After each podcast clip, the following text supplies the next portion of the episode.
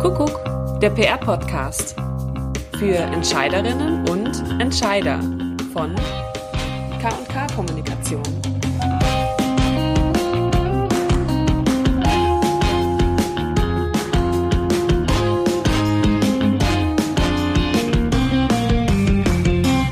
Hallo, heute reden wir über Redaktionsbesuche. Für uns eines der wichtigsten Tools unserer Arbeit, weil wir eigentlich nicht Public Relations machen, sondern Personal Relations. Und da werden Claudia und ich heute darüber berichten. Einmal, warum es so wichtig ist, ähm, was wir denn da so tun ähm, und was wir damit erzielen. Bevor wir jetzt ins Detail gehen und sozusagen das How-to-Do der Redaktionsbesuche ansprechen, wie viele Journalisten sieht man, welche Länder, welche Städte besucht man, vielleicht, wenn, man, wenn du das nochmal so ein bisschen präzisieren kannst, dass der Hörer sich vorstellen kann, was das eigentlich so im Detail heißt. Ja, Stimmt, du hast vollkommen recht. Man muss auch mal so ein bisschen die, die Zahlen nennen. Ähm, wir haben das jetzt mal so runtergerechnet. Im Schnitt, denke ich, besuchen wir alle drei, vier Tage ähm, Redaktionen. Das bedeutet ähm, drei Länder. Ähm, das heißt also Deutschland, Österreich, Schweiz. Frankreich. Ah, es sind sogar vier Länder. Ähm, äh, Frankreich und natürlich auch die französischsprachige Schweiz. Äh, das heißt also, wir bedienen auch mehrere Sprachen und es sind auch eine ganze Reihe von verschiedenen Ressorts. Das heißt also, wir reden jetzt hier gerade oder beispielhaft über Beauty-Redaktionen, ähm, aber wir besuchen natürlich auch Gesundheitsredaktionen, wir besuchen die Ratgeberredaktionen, die Fitness und die Foodies. Also im mhm. Grunde außer Mode fast alles. Ja, und in der Summe kommen da 800 bis 1000, naja, wahrscheinlich eher 1000. Ja, oder? ich denke auch, dass es so 1000, äh, 1000 Journalistenkontakte sind, die wir pro Jahr haben. So, schon ein bisschen beeindruckend, wenn man das so laut ausspricht. Ja, also wir dachten, wir dröseln das mal so ein bisschen auf in dem Fall, weil PR ist ja doch ein bisschen abstrakter Begriff. Wie funktioniert das, wenn man Redaktionsbesuche macht? Das hat dann erstmal eine Vorgeschichte. Ich nehme meinen Verteiler, gucke mir an, also ich mache jetzt zum Beispiel München und Zürich am häufigsten, auch Berlin noch. Das ist schon mal der erste Punkt. Wir gehen praktisch städtebezogen, weil wir haben eine Beziehung zu den Journalisten, Personal Relations. Das heißt, ähm, ich gehe für meine Kunden nach München, aber auch für Claudias Kunden. Ja. Und dann bringt man die Dinge persönlich hin, muss aber erstmal ja die Termine machen. Das heißt, wir telefonieren, schreiben E-Mails, gucken, wann haben die Leute Zeit. Das ist der große Vorteil im Gegensatz zu einer Pressekonferenz, wo ich einen Termin habe an einem Tag in einem kleinen Zeitfenster, können wir in der Regel einen Zeitraum von zwei bis drei Tagen anbieten, in denen wir genau an dem Zeitpunkt in die Redaktion kommen, wann die Journalisten Zeit haben. Beim Telefonieren plaudert man dann auch schon, kommt vielleicht auch schon auf das eine oder andere Thema und dann macht man einen Termin. Also die ersten kommen manchmal schon zum Frühstücken zu mir ins Hotel oder ich treffe mich irgendwo zum Frühstück.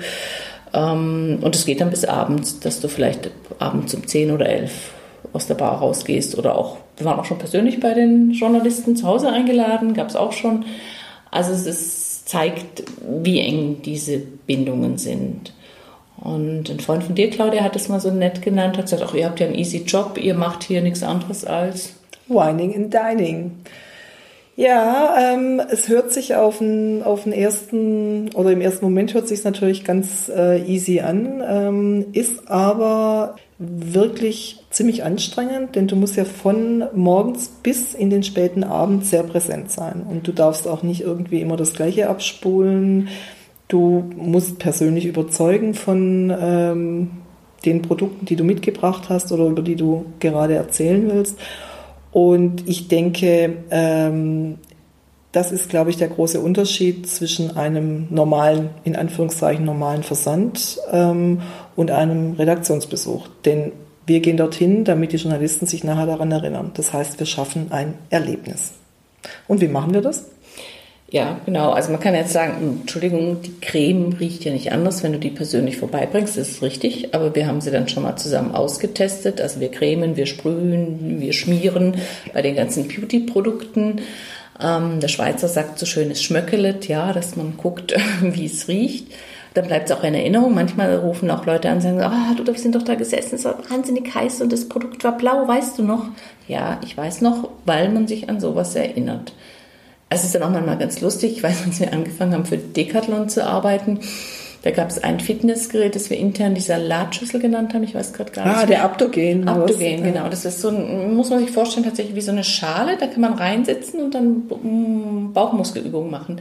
Und das ist sehr lustig, wenn du dich dann in der Boda Bar in München in dieses Ding setzt und da rumschaukelst und auch die anderen mal es ausprobieren lässt. Ja, das bleibt natürlich auch in Erinnerung und das schleppt man dann auch alles so mit. Oder bei Omron, dem Gesundheitskunden jetzt, haben wir Blutdruck gemessen mit den Kollegen. War dann die Schwierigkeit, dass man ja eigentlich fünf Minuten vorher nicht sprechen sollte. Das ist dann ein bisschen schwierig, aber wenigstens beim Messen hat man es dann schon hingekriegt, nicht zu reden. Oder du nimmst jetzt die Waage mit?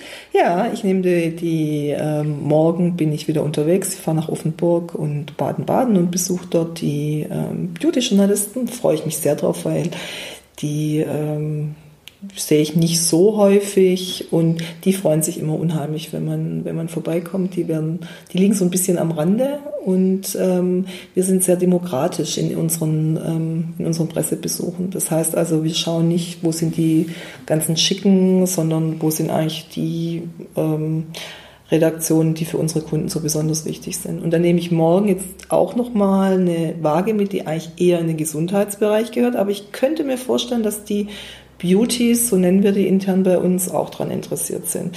Ich weiß allerdings nicht genau, ob ich mich drauf stellen will. das werden wir dann morgen entscheiden. Aber für die Firma mache ich das auch, ja. Genau, das ist dann noch, äh, das ist auch noch ein lustiges Thema, was man alles für die Firma schon gemacht hat, aber jetzt nicht an dieser Stelle. Äh, Claudia vorhin sagte, äh, auch die Beauties könnten an so einer Waage interessiert sein, die eigentlich jetzt eher erstmal in Fitness- oder ein Gesundheitsresort passt. Das ist eigentlich was, was auch den Wert dieser Besuche neben dieser natürlich persönlichen Ebene ausmacht, dass man zusammen Themen entwickelt. Also ich weiß, ich hatte mal von unserem Naturkosmetikkunden Ringana was dabei und irgendwie ging es aber dann plötzlich, am Ende hat der Inhaber und Gründer ein großes Interview gegeben über das Thema Work-Life-Balance. Oder es ging um einen anderen Naturkosmetikkunden, da ging es um das Thema Aromatherapie oder Wirkung von ätherischen Ölen und dann gab es so Tipps, was hilft bei Erkältung, was hilft bei Schlafstörungen und was hilft bei sexueller Unlust. Das war dann die Überschrift, weil es war für ein Online-Medium, was ein bisschen ja, anteasern musste, ein bisschen reißerischer, aber es war auch ein, ein Rieseninterview und das kannst du nicht planen. Du kannst jetzt nicht kommen und sagen, heute will ich jetzt ein Interview verkaufen für den einen Gründer und ich will ein Interview verkaufen zum anderen Gründer und zum dritten möchte ich die Hintergrundgeschichte von dem Jubiläumskunden anbringen. Ja, aber ich denke, das wird, glaube ich, relativ häufig gemacht, dass es genau so abgehandelt wird. Und ich denke, der Mehrwert, den du bringen musst, wenn du persönlich hingehst, das ist nochmal was anderes. Also für eine reine Produktvorstellung, da können wir in der Tat auch eine Serienmail schicken oder, oder einen Brief. Was Journalisten von uns erwarten, ist, dass sie was bekommen, was sich tatsächlich im Gespräch entwickelt. So, dass sie eine Frage stellen können und wir darauf tatsächlich dann auch eine Antwort haben. Oder sagen, hey, das ist eine gute Idee, ich prüfe das nach, ich schicke es dir dann morgen. Die Journalistin, die zu uns sagt, das kommt ja sehr häufig vor, ähm, du, ich sitze gerade an dem Heft, schick mir das bitte sofort und wir rufen dann an äh, mhm. und das Team schickt uns die ganzen Bilder, damit dieses Produkt gerade noch ins, ins Heft kommen kann. Ja. Das stimmt, das ist bei Redaktionsbesuchen natürlich der Vorteil, dass man wirklich gerade da ist. Und eine Kollegin, die inzwischen im Ruhestand ist, hat mal gesagt, ich weiß genau, wenn ich jetzt hier in der Kantine aufstehe und meinen Kaffee mit dir getrunken habe, bis ich oben im vierten Stock bin mit dem Aufzug, habe ich von deinem Team die Bilder.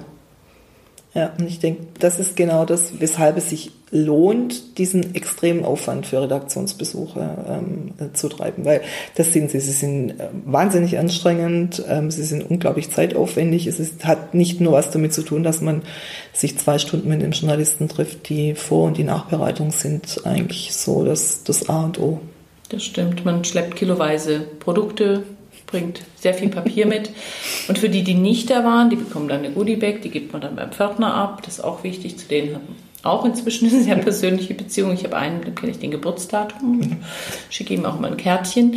Und die Journalisten, die man nicht besucht hat, die kriegen dann in diese Goodie Bag in der Regel ein handgeschriebenes Kärtchen. Schade, dass du nicht da warst oder das wäre doch vielleicht ein Thema noch für dich, sodass die sich im Grunde auch nochmal abgeholt fühlen. Ja. Also ich hatte, ich hatte jetzt den Fall, dass ich ähm, für nächste Woche Redaktionsbesuch in Hamburg plane und mich dann tatsächlich Journalisten anrufen und sagen, boah, ich bin nicht da, aber könntest du mir eventuell das vorher schicken, weil ich bin jetzt im Urlaub und dann, wie du es vorher gesagt hast, man redet und schwuppsdiwupps haben wir jetzt nochmal drei ähm, Produkte von Kunden ins Heft gebracht. Ja. Also das ist tatsächlich ein Tool, das nicht zu unterschätzen ist. Also ich würde sagen, das kann, wir evaluieren ja die Arbeit auch sehr genau und du kannst eigentlich immer sehen in der Kurve, dass es nach Besuchen hochging. Ja. Und lustigerweise eben dann zum Teil auch nicht nur die Kunden, für die man eigentlich ursprünglich hingegangen ist, sondern auch die anderen. Also alle unsere Kunden profitieren davon, dass wir sehr häufig äh, in den Reaktionen sitzen und diese sehr persönlichen Kontakte ähm, pflegen. Ja, gerade die eine Kollegin, die das mit dem Aufzug gesagt hat, die hat auch mal gesagt, naja, du bist für mich, damals hatten wir noch nur zwei Kunden, glaube ich am Anfang mal, ähm, du bist für mich das Gesicht von Dr. Pierre Ricot seit Jahren. Und das ist, glaube ich, genau der Punkt, dass man das Gesicht der Marke ist und wenn man auftaucht, dann denken sie auch die anderen Marken mit, für die man steht. Ja, also wir sind sozusagen die, die Imagebildner und die Imageträger äh, für, für unsere Kunden.